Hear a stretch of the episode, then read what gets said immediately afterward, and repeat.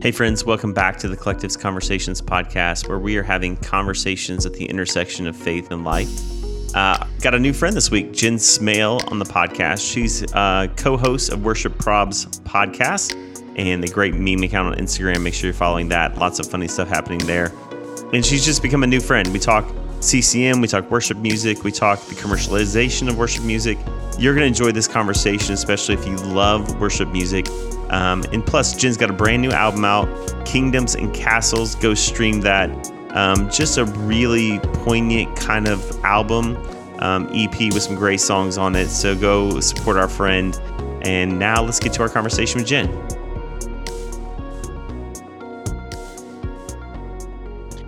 Hey, friends, welcome to the Collectives Conversations podcast. I have a new friend on the show with me, Jen Smale. She's a worship leader, songwriter, teacher, mentor. And this is what I love about her. She's passionate about future leaders. Um, she's the distinguished honor, and I say that very like applauding her of being the co host of Worship Probs podcast, which is one of the funniest follows on Instagram as well. Like, it's beyond just a great podcast like the memes are worth your time. So jump into that. Jen, welcome to the show. Hey, thank you so much for having me. I'm uh, honored to be here. So I got to know, how did you get connected to the uh, the Worship Probs group? Oh my goodness. You know, I, I love sharing this story. Um, so I started following the account, like a lot of worship leaders, started following the account first, started loving the memes, and then they launched the podcast. So I started listening and they were only uh, maybe two, three episodes in. And I uh, was listening one day and I started just laughing at all of the kind of like the mistakes they'd make or the or the gaffes or because you know they were trying to find their way in a new podcast and the original co-host is a guy named Jeremy and he said dude a lot. He was just like dude. He'd start every sentence. I don't know what got into me. I'd never made a meme in my life, eh, but I decided to not only meme them, but I made a meme making fun of them and then I sent it to the Worship Probs account. Um, and then they responded. They engaged, which I was like, oh man, that was mistake number one for them because then it just egged me on. So then we went into this season of like every single Tuesday when that podcast would drop, I would just listen to only hear the mistakes, to hear anything I could make fun of. I'd meme it and send it to them. So then we kind of get in this conversation. And at the time, uh, Brian, who was the uh, the founder of Worship Probs and everything, he was he was anonymous. They were doing this like voice scramble thing on him. They didn't want to reveal his identity. It was crazy. Um, but I started kind of get to know them behind the scenes. Finally, uh, get to meet them uh, in person. And at this point, I'd already kind of been helping make memes on the side, helping run the account and everything. Um, so we met in person in uh, 2020 toward the end of summer. We met in person at a conference, and they were like, "Hey, we want to have you get as a guest." So I was like, "Sure, I'll come on." Uh, so I went on as a guest, and literally in a matter of a couple of weeks, Jeremy, the original uh, co-host, had major life changes. He and his wife adopted a baby. He got hired at a, a church out of state. So they moved out of state. So he basically was like, Hey, I got to step away. And so Brian called me up and was like, you, uh, you want to do some co-hosting, which I was like, this is insane. But you know, I always tell people, I'm like, never underestimate the power of making fun of complete strangers, like to their face, because God will, God will use it. So, kind of stumbled my I, way into it, but here we are. I feel like I feel like that's a proverb of Solomon somewhere. Like right? God will use your memes. God like I think he said that somewhere in like Proverbs 32, maybe I don't know the one that did. There's an anointing on memeing. That yeah, yeah. I yeah. I never thought that. uh Yeah, that this is how things would go, but here we are. So you you jumped in late, but I think it's a worthwhile mm-hmm. question how did you guys go from the meme world as worship probs to right. something meaningful which i feel like you guys share some really it's funny but some meaningful things meaningful conversations to people who are leading worship. So how does maybe that come about or how do you keep that balance? Because it's, right. it's funny and meaningful.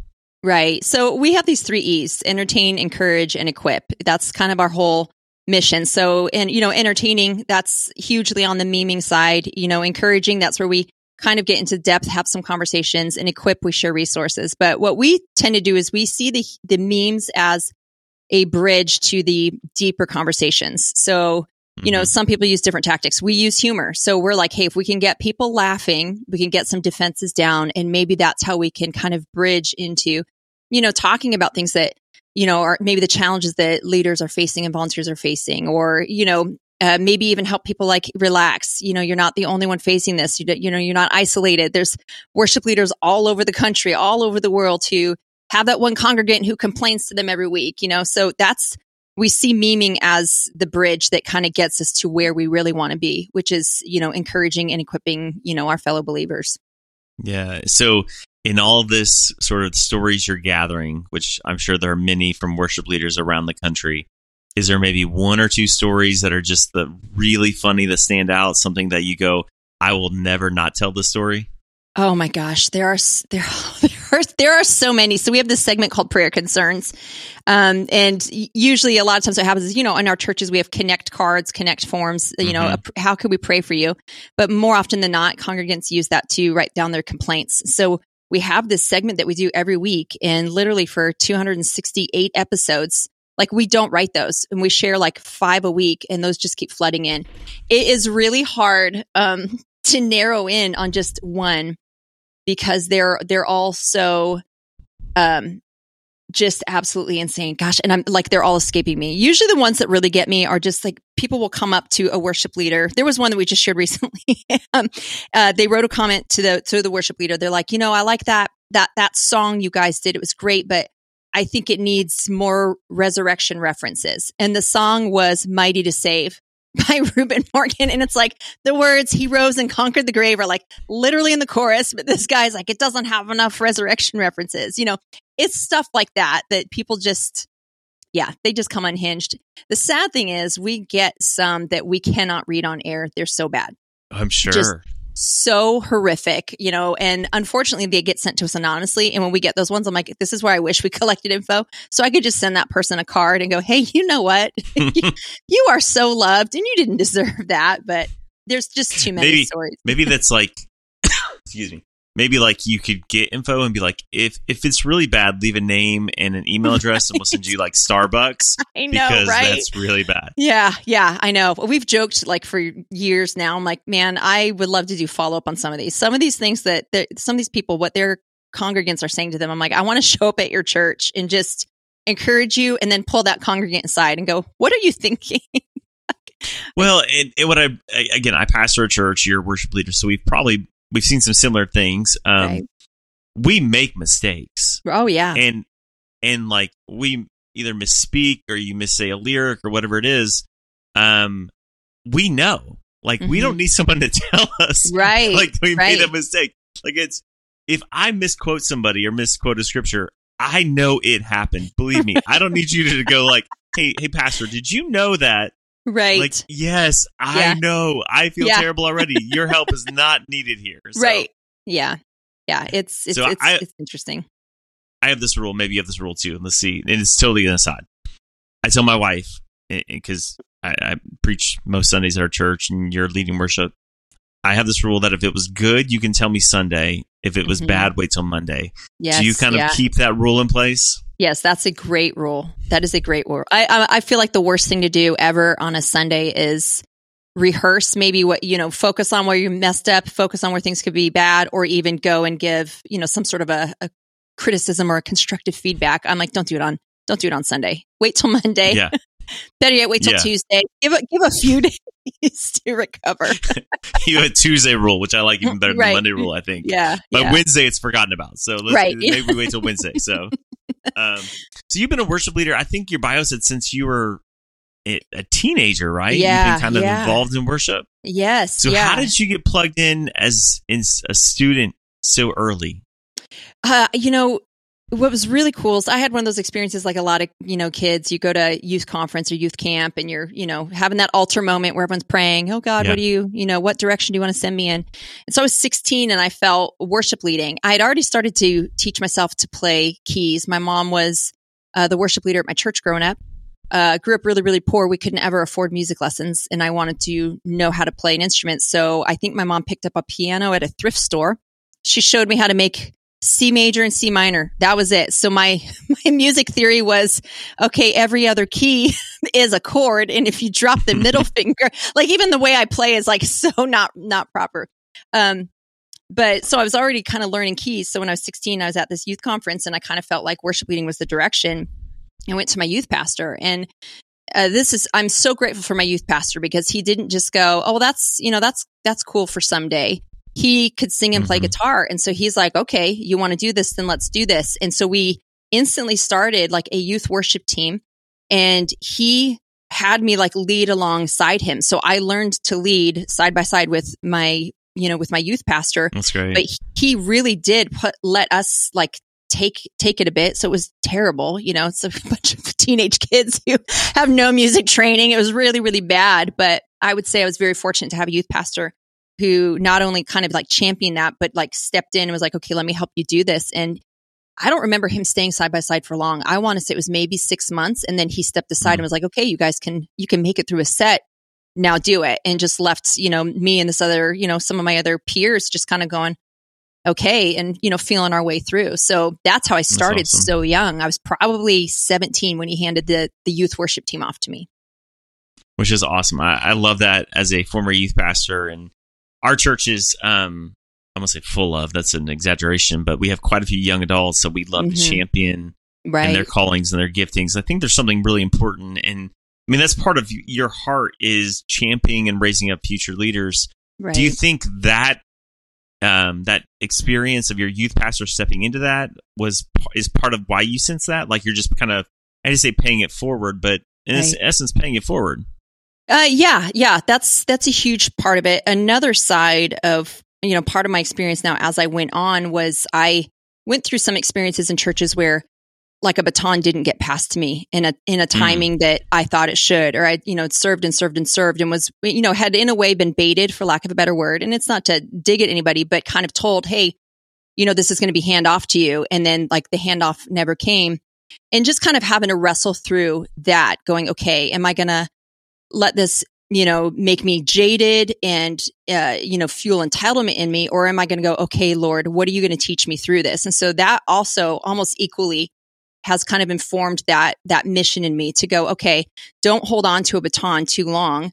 You know, this is a, it's a relay race. And I've, I've seen a lot of leaders where they hang on to that baton and then they leave and there's no one there ready to pick it up and the church is left scrambling. And yeah. I just tend to think we should be uh, you know, we should surround ourselves with not replacements, but reinforcements. But mm-hmm. if they mm-hmm. end up turning into replacements, then fantastic. You know, I'm like, work your way out of a job. And while it is scary, because, you know, your church might go, oh, yeah, we don't need you anymore. We're going to go with them. Yeah, okay, that's scary. But you know what? If we serve an abundant God and if we're trusting God with our lives and we're trusting that God is a God of seasons, then we can go, okay, God, I'm just going to serve with open hands. I'm going to steward what you've put in front of me. And if it's some point that changes and you take that baton from my hand and you put it in the hands of another, I'm going to trust that you're going to fill my hands with something else. So yeah. so it's kind of been uh, both, you know, the impression that my youth pastor made on me, but then also some of the experiences that I had, you know, as I hit, you know, through my 20s in worship leading. And I think that that experience was echoed in lots of places in the church. Um, mm-hmm. I'll just speak for myself, being a Gen Xer. Um, it felt like the the pipeline was full maybe ahead of us right yeah and it was hard to to get into place and those those people were i don't to say staying longer than they should have but they weren't right. making space for us and i think it's right. one of the reasons we've seen an explosion in church planting mm-hmm. i think mm-hmm. from the music side we've seen such an explosion in worship artists who are not anchored in a local church right like they're just entrepreneurial in it and, and in right. a good way making worship songs and sort of touring and doing other things um, and so I want your perspective as a worship leader. In the last 20 years, we've seen this mass commercialization of worship music. Um, right. This change. I, I think I remember the shift was, and no knock, because I love Michael W. Smith, is when right. Michael W. Smith in the early 2000s went yeah. from making records to making worship music. And all of a right. sudden, worship music became the modern Christian music. Right. Do, do you think the commercialization has had a benefit? Do you think there's been detriment, or is it a both and situation? Right. I think it's both and. Um, you know, I would say on the on the positive side, I do think that more and more people are exposed to worship music than before. Like mm-hmm. I remember, you know, you almost had to like intentionally go seek out. You'd have to go to the Christian bookstore and find, you know, Ron Kenoly's new CD or whatever. Like it, you had to be really intentional and go and seek that out because Christian radio was only playing, you know, CCM and that sort of a thing. Right. So I I think uh, in a way, it's been a, a, positive because it's made worship music way more accessible. You know, your congregation is much more likely to come in and maybe even be familiar mm-hmm. um, with the music. Um, so I think that that part's been great. I do think the intention, um, maybe on the the radio stations, that sort of thing. I think maybe the intention initially was really really good. Now I do think there has been a bit of a downside uh, to it. I think that in a way, it's almost fed some um, consumerism a little bit. Um, I think I think that line, like worship, um, is very sacred. What we do in church, or when we have those moments in the presence of God, you know, um, it's about God receiving glory. Um, it, it's like I said, it's a sacred space, and I think that because I can hear that same song in my car, it can tend to almost cheapen or cause us to be too casual about God's presence or cause us to have some confusion going, well, no, I like this song. I'm going to call, you know, the radio station, tell them I want to hear this song. So then when I go into church and I don't hear the song I like or the song I want, I'm going to complain to the worship leader because, you know, they're, they're just playing music. So I do think there's, I think it's an and or. I think maybe there's more positives than negatives, but I do think that there's been a little bit of a, a, a negative uh, impact that that the church abroad is has experienced. Yeah, I think what I what I do love on the positive side is I feel like it's created a new wave of creators and mm-hmm. creatives mm-hmm. that were yeah. getting new music. Um, again, m- because of the age I was at, it felt like we sang the same eight or ten courses, and we occasionally right. got a new one. Right. I remember again, I'm gonna date myself really well here when "Shout to the Lord" 2000 came out, and like yeah that was like the like before there was things that were viral. That was like viral in the church. Right. Like, You've got to get this CD, like right, yeah. and that sort of exploded like this worship movement. I think, um, right. and I think it pushed this creativity that was that I loved as a creative. Mm-hmm. Um, but I think you're right. There's been some some backside drawback that maybe we didn't anticipate or plan right. for right. in the consumerism, which beyond music has felt like it's invaded maybe the whole church in some regard. Mm-hmm. How do we respond to that then? If there's this consumeristic element in our worship settings, how mm-hmm. how can we as leaders respond to that? Um, I mean, I think part of our role as leaders is to teach and to train and equip, you know, the body believers. I've been in the Old Testament and I've been reading about how, you know, they set up what is the, the duty of the priesthood? What, what's the duty of the Levites? And part of the duty of the Levites and the priests was to teach the people, teach them the book of the mm-hmm. law, teach them about worship. And I think that we kind of still carry that. I think that we, as church leaders and worship leaders and pastors, we should look for windows of opportunity to just help steward um, and shepherd our congregation and kind of go, hey, this is what what this is what the word says that worship is, or this is this is what worship is about. You know, just to help them understand because your general lay you know, congregant isn't going to probably be deep diving in the Old Testament. They're probably not going to be reading, you know, uh, worship books and all of this stuff. They're not going to be doing that. So part of our role is to help equip and to help train and help them to understand so that when we gather corporately, we all know what we're doing there and you know some sometimes it's easier than others but i, I do think that that is a huge part of our of our job as uh, as leaders. Yeah. And, uh, again what i again I, I sit on this side of the coin on, on the pastor communicator and i know when the worship set i don't want to make it better like, like put it off on that on the worship pastor that's a good church service or not. But when god has moved in worship people's mm-hmm. hearts are more ready to receive the word. Right. Has there been sort of this this what we've seen out of this sort of commercialization worship and modernization worship, and I love mm-hmm. modern worship. I don't ever want to disregard that. That it's become more performance than presence. Have we maybe yeah. moved too much that direction? Right. Uh, you know, I think so a little bit because, like, think about back before worship music was on the radio. You know, even those songs that were on the radio, you had your same kind of, you had your big names. You know, you didn't get a ton of variety, and so even though there's mm-hmm. been this shift to where it's it's modern worship, you still kind of, it, feels like it's the less than 20 people that dominate, you know, the worship scene for lack of a better word. And so I think what happens is then we in the church, you know, all of us normal people, you know, we're listening to these songs, we're watching these, these, um, you know, incredible, you know, brothers and sisters in Christ who are writing music and releasing music. We see them doing their tours. We see them having hit after hit. And then what can happen is we, I think what we do is subconsciously or not, we start to emulate what we see them doing.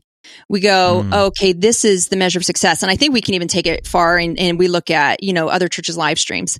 We, we can even do it, you know, pastors. Why, why does sometimes it sound like everybody's kind of preaching the same or everyone's kind of looking the same? Or, you know, mm-hmm. I'll, I'll, I'll look around sometimes and I'm like, I can't tell one church apart from another because everyone's sets mm-hmm. look the same. And so what mm-hmm. happens is, is we start to emulate what we see other people doing and in whether or not it's on purpose because we're like, oh, this is the measure of success or not, or we're just kind of like, hey, I like what they're doing. I'm going to take that. We start to emulate that. And I think that it actually kind of works against serving a creative God because we are all Mhm. supposed to be reflectors of Him. I'm not supposed Yeah. to be the reflection of Jeff. I'm supposed to be a reflection of the Lord. And while I can draw Right. inspiration, I can like hear you preach on a message and be like, oh man, I really, I really liked how he did that. It's one thing to draw inspiration. It's another thing to go, oh, okay, I'm going to reflect this. I'm going to draw identity. I'm going to draw method. I'm going to draw, you know, more than I should. Mhm. And so I think what happens is now what we have going on is I do think that there's a lot of emulating going on. I think that there's a lot um, happening in the church where it's like, are we truly reflecting the image of our infinitely creative God? If we Yeah. were, I don't think we would all look the same, sound the same. Like even um, in female vocals, you know, when Darlene came out, like all the sopranos were cheering. It's like, yeah, it's it's soprano time. and even initially when Kari Jobe, it was like, yes. And I always joke, and, and this is not a dig on her at all, but I, I joke about the Taya the Taya switch, uh, switch, the shift that Yeah. happened when Taya sang Oceans in 2013, 2014. There was a vocal shift that happened. And so now, you know, as I was thinking earlier today, I'm like, you hear all these, again, incredible voices, but there's something going on again where it's like, wait, why do all of these girls kind of have this same kind of feel and same kind of sound? And again, it's, it's great Yeah. to, to be inspired, but I think that maybe without thinking, we all are just watching what everyone else is doing and we're inspired, mm-hmm. we're excited and whatnot. But then what we start to do is we emulate that person instead of reflecting the Father. And I think that we're just Yeah. really seeing that in the church right now. Yeah, I agree. I think as a communicator speaker, I, I remember my 20s um, just being modeling after people who I thought were great preachers. I sat under Mhm. one of who is still hands down one of the best preachers I think in the United States. Um, but I thought I had to be demonstrative like he was. Right. Um, and sort of use the alliteration he used and the tone Yeah. and the cadence and all those things, which was fine in my 20s because I really didn't know who I was. But in my Mhm. 30s, I kind of came to this place of kind of knowing myself and knowing my own voice and knowing how God crafted me to, to communicate. Right. Is there some of that as a worship artist, as a singer, um, that you find your voice and your expression of it? Yeah. Uh, I mean, it's, that's hard. It's very, very hard. Um, especially if, if, you know, it's like you can be inspired, but especially if you don't fit the mold, I feel like it's even harder to, uh, kind of embrace and go, okay, this is what God has given me, or this is the sound, or this is the, you know, this is the spirit that he's put inside of me. Yeah. I feel like it's, it's scarier to almost be more true to who you are and to, again, be inspired. Like it's one thing to go, oh, I, I like the way they write, or I like the way they do this, and to go, okay, that's, that's a tool. But again, to copy them, I feel like it's scarier to go, okay, God, I'm going to, I'm going to bring me to the table. It's a little bit more vulnerable. It's a little bit riskier because, hey, what if people don't like it? What if, what if it's not Mhm. popular because that's not what people are, you know, consuming right now? What if, what if, what if? But the flip side of that is because then you're trusting God. You can't take any of the glory and go, oh, it's because I was able to come up with this and whatnot. It's like, no, no, this is all, this is all the Lord, you know? So for me, when it comes to being an artist, and I even I struggle with that word, you know, um, I never wanted to record like solo. I've been Mhm. um, in my churches before writing songs and whatnot, but I uh, like to a self deprecating level was like, well, I don't want to listen to, you know, my own voice. And I even had to wrestle through like my voice doesn't sound like what's popular right now.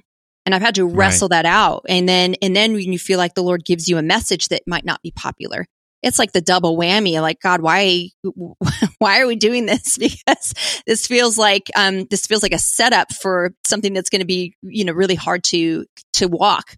So that's something I've Yeah. had to kind of wrestle and go, okay, God, I have to embrace that you've made me unique.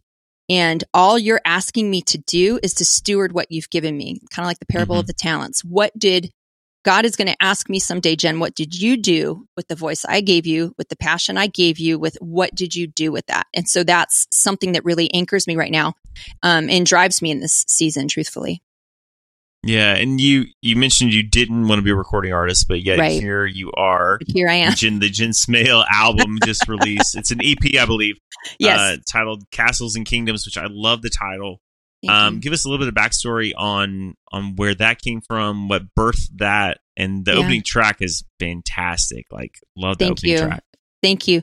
Um, yeah, so I I never wanted to do it, or I was just kind of like, I'll write songs and let other people sing. But I was in a time mm-hmm. in 2022, the top of 2022, I took a sabbatical uh, because I'd found myself just really burnt out and exhausted and just just kind of done. And I was on the brink. I was constantly on the brink of like just wanting to quit everything, wanting to walk away, not from the Lord, but just wanting to walk away from everything. Um, yeah. And so in this time of sabbatical, you know, I asked the Lord, I'm like, Hey, show me my heart, you know, tell me, show me what's off in me. And so the Lord kind of was bringing me through this journey of, you know, how do you define success? You know, you, you've seen your success as roles and opportunities and titles and whatever, but I see success as your faithfulness and your obedience, obedience to when I ask you to do something. I don't measure any of it by any of these external things, you know, songs that you write, messages you preach, wherever you get to go. He's like, I just go, can you be obedient and faithful to serving me and loving me every day? Can that, you know, can that be enough? So the Lord is kind of bringing me through this. And then mm-hmm. in the midst of that happening, I was diving into um, Ezra and Nehemiah. I don't know why. I was just drawn to the story of the Israelites being in exile. And there was this one day I was praying and I'm reading Nehemiah chapter one, and Nehemiah um, has opened the book of the law. He's read it and he's seen he's just hit with this revelation of how far away the people have fallen from God's design, from mm-hmm. God's, you know, order. And, and he has this, he prays this prayer of repentance and, um, prays on behalf of himself, on behalf of the people that they would, you know, return to the Lord. And just like in this split second, I got this download. The word castles and kingdoms came to my mind. And I felt like the Lord was like, you're so exhausted. You're so burnt because you've been castle building you know you you've mm-hmm. been worried about your calling your ministry you know your opportunities that, you know what you're going to do you're you're spinning and spinning and spinning. You're focused on a castle and i have a kingdom and i watch an entire kingdom. And it's kind of like you know the lord's like you get caught up in comparison. You get you get caught up in in some of these traps of competing and whatnot. You're looking around going what is the measure of success you're looking around at all of these other things you're gazing at what somebody else in the next church is doing or what somebody else online is doing. You have your eyes set, your heart set on all the wrong things. And mm I was mm-hmm. thinking about the exiles. You know, how did they end up in exile? Because initially they were supposed to be people dedicated to the Lord. God had made a covenant with them. But what did they do? They looked around at their neighbors and said, Oh, hey, they have a king. We want a king. They looked around their neighbors. Oh, they worship other gods. We want to worship other gods. They mm-hmm. were looking so much more at what was around them instead of having their eyes fixed on the king. And so just kind of like in a split second, I felt like the Lord was like castles and kingdoms, you know, people build castles. This is happening a lot in the church. We're so focused on our castle and we yeah. lose sight of kingdom. And so the lament, that opening track, those words just started coming to me and I took out my phone, I'm jotting them down and I was like, I don't know what this is. And it actually took me a while to properly call it lament. I was initially calling it just like an intro um, because I didn't know what it was. And mm-hmm. it, it hit me one day that I'm like, oh, this is a lament kind of about where we can find ourselves, you know, each of us as individuals or even, you know, as the corporate body. And just that, like that call to set our eyes again um, on the king. And so it was an interesting journey because first I got all of this and I was like, man, that's, that's really great, God. But then I felt challenged, um, do an EP. So then I had to wrestle that because I'm like, well, first of all, Lord, you know that I don't feel I have the voice. I don't want to listen to myself. You know, I'm like, that's, that's number one. You know, I'm like listing this thing before the Lord. I'm like, two, I don't want to add to the noise. That was just something I kept saying to yeah. God. It's like, you know, you're giving me this message about castles and kingdoms. Me releasing an EP could really be perceived as trying to build a castle. I was like, this, this doesn't, you know, I, I had to wrestle it. I had to really wrestle it. Um, but that's when God brought me back around to like obedience and just kind of going, Jen, are you going to be obedient and faithful to what I put in your heart? And so this entire process, I just have been like, okay, you know, I've wrestled through the different songs. It took a while. And, and then even with releasing, I'm like, okay, God, um, I'm just going to put it out there and you do with it what you want to do with it. You know, I, I'm not attaching an identity to it every day. I pray and go, God, I just lay that again at your feet. That's an obedience to you, not mm-hmm. trying to make it as an artist. I had somebody ask me, like, so you're going to do tours and stuff? I'm like, no like i'm like i just just laid it before god um as an offering but yeah it was really something that god was stirring in me and as as i worked on it and wrote songs i felt like the lord was like i want you to share this this is for more people yeah. than just just you and so here yeah. we are so you you mentioned the ezra nehemiah scriptures yeah. um it, anybody's familiar and you know, friends who may not be familiar that's sort of the rebuilding the wall after they mm-hmm. return nehemiah mm-hmm. comes back ezra is installed as, um, I believe, the priest at that point, or he yeah. reads the law. Right. Do you think maybe what the Lord is giving you in this message through castles and kingdoms is somewhat a rebuilding? Is there a rebuilding of the church? Maybe rebuilding worship? What What do you think the Lord's trying to say through this EP and what He gave you? I, I think that you know that word returning keeps kind of coming back, mm-hmm. you know, um, which involves repentance. I think that there needs to be some repentance where you know, we just kind of go, oh God, you know, we've we've missed it a little bit. We've got we've had great intentions. You know, I I don't think that you know when you want your church to grow, when you want your team to do well, when you want, I don't think any of that is necessarily bad. But I think very right. easily those good intentions can really shift in the wrong direction. So I think first and foremost, some repentance, like the church needing to look at ourselves. And I think we can even see what's gone on globally in the church the last couple years. You know, there, has been a lot. There's been a shaking globally in the church. There's been news mm-hmm. headlines. There's been all kinds of horrible stuff. And I do think the church needs to look at herself, um, repent, allow the the Lord to purify because he's he's coming back for a pure and spotless bride. So like allow him to purify us, allow him to refine us, um, and then return back to that heart of of what he wants, where it's not about streams. It's not about follows. It's not about numbers. It's not about awards. It's, it's not about all of these things that are all going to fade away. They have no yeah. eternal value, no eternal value at all. Souls do, but all of this other stuff, they don't, you know? So I, I feel like maybe there's just a lot the Lord could be doing, but my, my big hope is, is that the Lord is maybe just, just stirring in all of us to kind of go, okay, what what do we need to be focused on? Because it's hard mm-hmm. in this world. It's hard in this world when we're yeah. you know competition is in our face. You know, every single day, um, and I think that we can get so distracted. So I really do think the Lord is like, hey, come back, come back to that place. You know, of your first love. Come back to loving me and letting that be enough. You know, I think when you look at the Old Testament, you look at the prophets; they were never popular. I think as soon as the Christian message becomes popular, we're in a dangerous place, you know? Yeah. And again, it's not like we're out here offending everybody and just, rah, I, you know, I'm not saying that, but I do think that there's some, like some course correction that the Lord wants to, to kind of bring, you know, to the church, to the body. Yeah. I, I've been in John 17 this, this past week reading and doing some study and, uh, what we, it's Jesus' prayer for his disciples and then for the world for unity. And we, we often get caught right there in this sort of like, oh, I wish we'd all be one, this kind of that, that right. part. Yeah. And there's a couple statements in there that, like this week, have popped off the page that maybe I know I've read before, but maybe not seen before. Mm-hmm. And he's like, "The world's gonna hate you." like, yeah. right? Like, it's pretty clear. yeah. But I'm leaving you in the world. Like, yes. they're gonna not like what you do. Right. But I'm gonna leave you here. And he even says, "I'm gonna set you apart." Or the, the biblical word be sanctify or consecrate, right. and sanctify you mm-hmm. um, in truth. And so right. I know one of your the huge pieces of your heart right now in the season is the sanctity of worship, bring it back to a reverence and a right. holiness. How do we as a church, Big C church, larger mm-hmm. church, and, and, and individuals right. return to that sanctity of worship? Mm. I I think that we need to deepen our biblical understanding, um, our biblical study. Mm-hmm. You know, I, I heard someone say recently, they're like, it's not that the church is biblically illiterate. They're not illiterate. It's, it's more like they're, they're lazy and apathetic. You know, mm. do we hunger for the word? You know, we all, we, we love our worship experiences because we, you know, we get our, I always joke, I call them our Jesus tingles. You know, we go in there and it's great to have right. a phenomenal experience. But I do think that we've kind of substituted these high moments of corporate worship and, you know, these emotional moments and we don't go enough to the word. We go, oh, I want to go to church because I need to hear from the Lord, or I, I want to, I'm coming into worship because I need this. And it's like, he's already spoken to us in his word.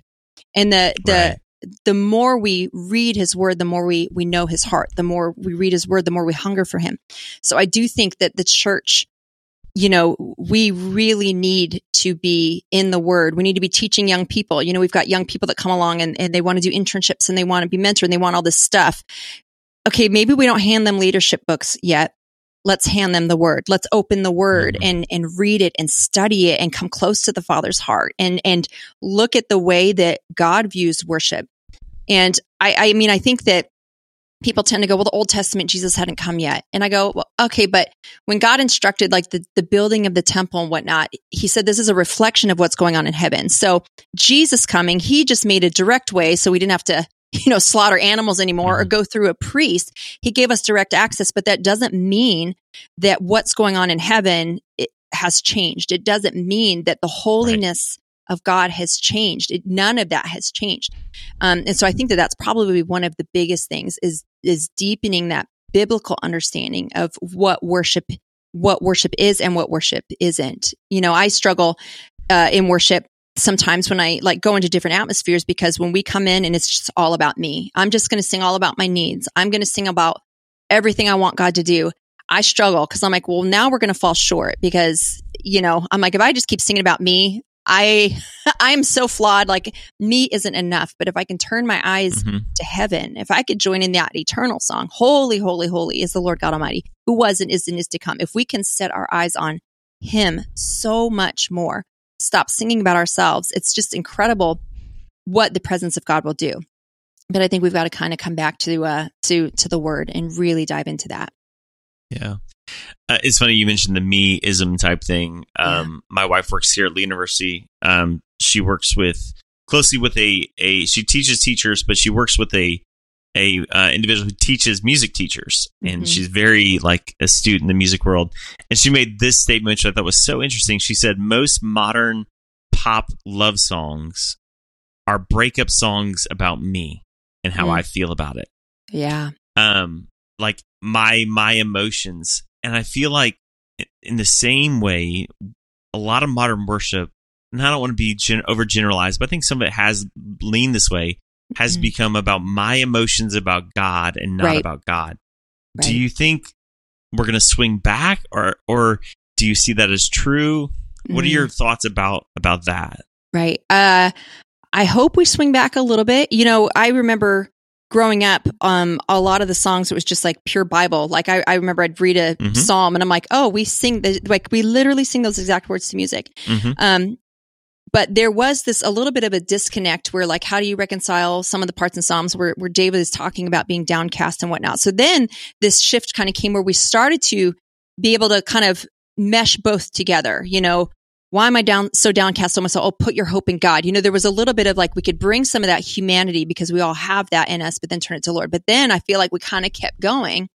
Where now it's like so much of singing about me and my struggle and this and that, and then in the bridge we'll go ahead and throw in um, a bit about Him. And I kind of go, okay, there's so many songs coming out. Why are songs like "I Exalt Thee"? Why, when you do "I Exalt Thee," can a, does a room just still you know, right. just standing on. Why, when you sing the chorus of Awesome God, does a room still respond?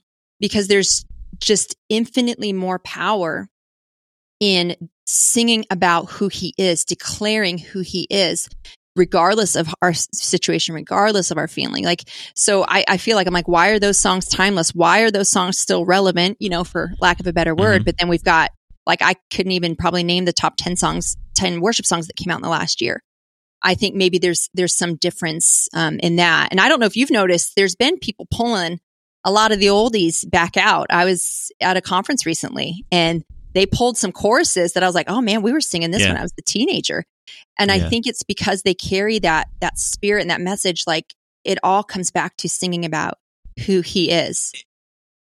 And there is a, I think there's a move to some of that. Um, yeah some returning to that. It's not popularized, yeah. right? right? It's not radio friendly when you start to sing about the blood of Jesus again and things like right. that. Yeah. Um. So it's not. And again, if if we're finding music from the radio first, then it's probably not going to land where we, you know, in some of the right. deeper things.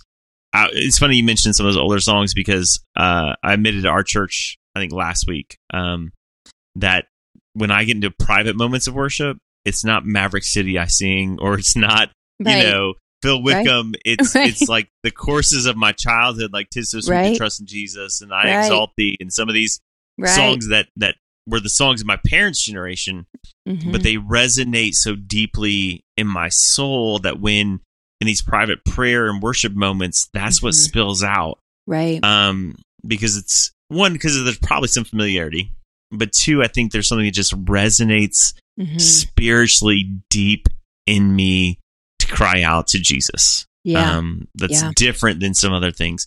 And I'm not anti modern worship music. I right. I love the the new stuff. I'm just saying in those private moments, that's what when I'm pressed, that's what Right. squeezes out. Right. Um, so it, it, what squeezes out for you? Let me ask that. So in your in, in the private moment for Jen, it's her and the Lord and prayer, devotion. What's maybe a, a, a greatest hit that comes out? Oh my gosh. Well, uh, my all time like favorite song that I go back to is Obsession by Delirious. And, uh, you know, that's like, oh my gosh!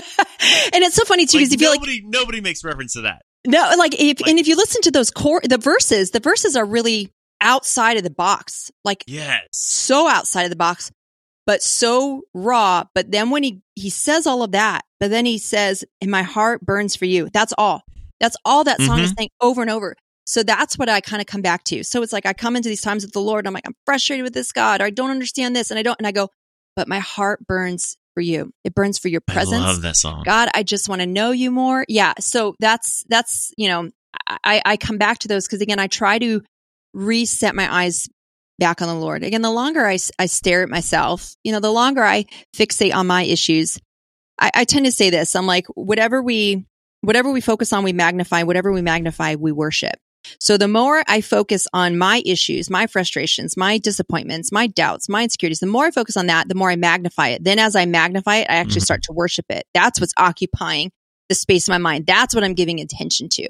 And so I try to go, okay, I need to grab all of that and go, okay, feelings, that's fine. Feelings are there.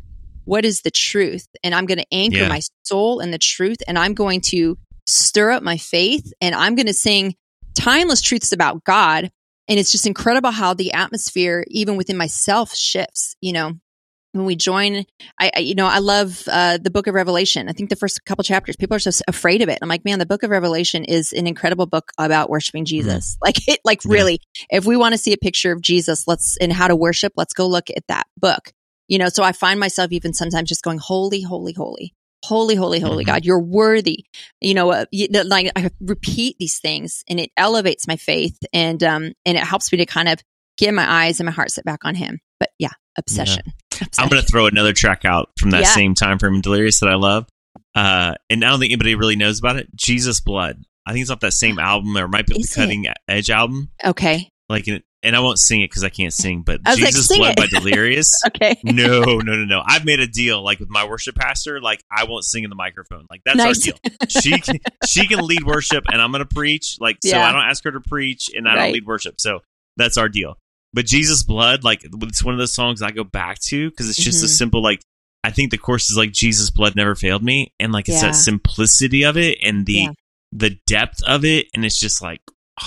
So all of our friends go out, cutting edge, delirious albums. Yes. Go listen to like all three hours of it. It's, It's gonna change your life. amazing. It's amazing. Yeah. So, well, Jen, you've been such a great guest. I do have one final question I want to ask you. To honor your time. Yeah. Uh, since the show is titled "The Collective's Conversations," Mhm. who is one person, historical, present day, fictional, or in your real life that you would love to sit down and have a conversation with? Man, this is such a hard question. Um, but I was thinking about this the other day. I'm like, okay, who would I want to sit down with? And I think I would want to sit down with Fred Rogers, with Mr. Rogers himself. yes. I feel like I feel like a conversation with him, like you would leave feeling like valued and loved and appreciated and just seen. And uh, I, I feel like, man, he he could just say things. He had such a gentle way of of speaking truths um, that I, I- don't know that just he felt safe. So yeah, I would I would want to sit down with Mister Rogers. Did you watch the movie? yes, yes, I did. Okay. Yes. So eh, eh, we'll finish the conversation, but I got to tell a story. So we take our Christmas, like we have, we open Christmas presents Christmas morning, and then for every day, like on Christmas Day, we go eat Chinese food and we go watch a movie. Love it. And so three, four years ago, must have been four years ago, we took the all of our kids to see the the Mister Rogers movie. Like, Yeah. and they were like, "Oh, I don't want to go see that movie. It's dumb." You know, they would like that. All of them weeping in the movie theater, just Right. weeping. but there's that one scene, and that this scene has like spoke to me for years now, where he's looking at the reporter. I don't remember his name. And he's angry and mad and frustrated, and Fred goes, "Who hurt you?" Right. And I'm like, Right. I just want to ask that question to people, Right. Like, like when they're just like all over the map, and I just want to go like right. all in my best Fred Rogers and go, yeah. "Who hurt you?" Who hurt you? Yeah. I think we So would solve so many problems with that question. I know, right? Yeah. Yeah. Oh, yeah. Yeah. Fred Rogers, um, it's it's crazy because you know there's been like a, a, cartoon. I don't know how young your kids are. Daniel Tiger's Neighborhood. Mm-hmm. My kids grew up watching that, which I loved. But after the Fred Rogers movie came out, I've pulled up old episodes of Mister Rogers' Neighborhood, and they're glued to it, just glued, like yeah. mesmerized. I'm like, yeah, there was something about Fred Rogers that was just so impactful and um, and powerful. Well, I, didn't expect to land in Mr. Rogers' neighborhood with this conversation, but I'm glad we did. Jen, I really appreciate your time. yeah, appreciate your time and your insights and all that you're doing. The album is Castles and Kingdoms. Stream it on Apple or Spotify or anywhere you can stream music. It's a great EP to listen to. And follow Jen and the Worship Probs podcast and their well, it's more than a meme account, but it's a great account on Instagram, but it's super funny. Jen, as we always say here, you've got to see the table. Thanks for being with us. Thank you so much for having me. Hey, friends. Thank you for joining us on another incredible episode of the Collectives Conversations podcast. If you enjoyed today's discussion and want to stay connected to the Collectives Conversation, make sure to follow us on your preferred podcast platform. If something in the show really spoke to you, tag me on Instagram at Jeff underscore Pitts underscore. It would mean so much if you take a moment to rate and review the podcast. It goes a long way into shaping the future of our episodes and reaching a broader audience. We'll see you next week at the table for another great conversation. And be sure to check our follow up episode titled Things I Learned every Tuesday following that week's episode. And remember, you have a seat at the table.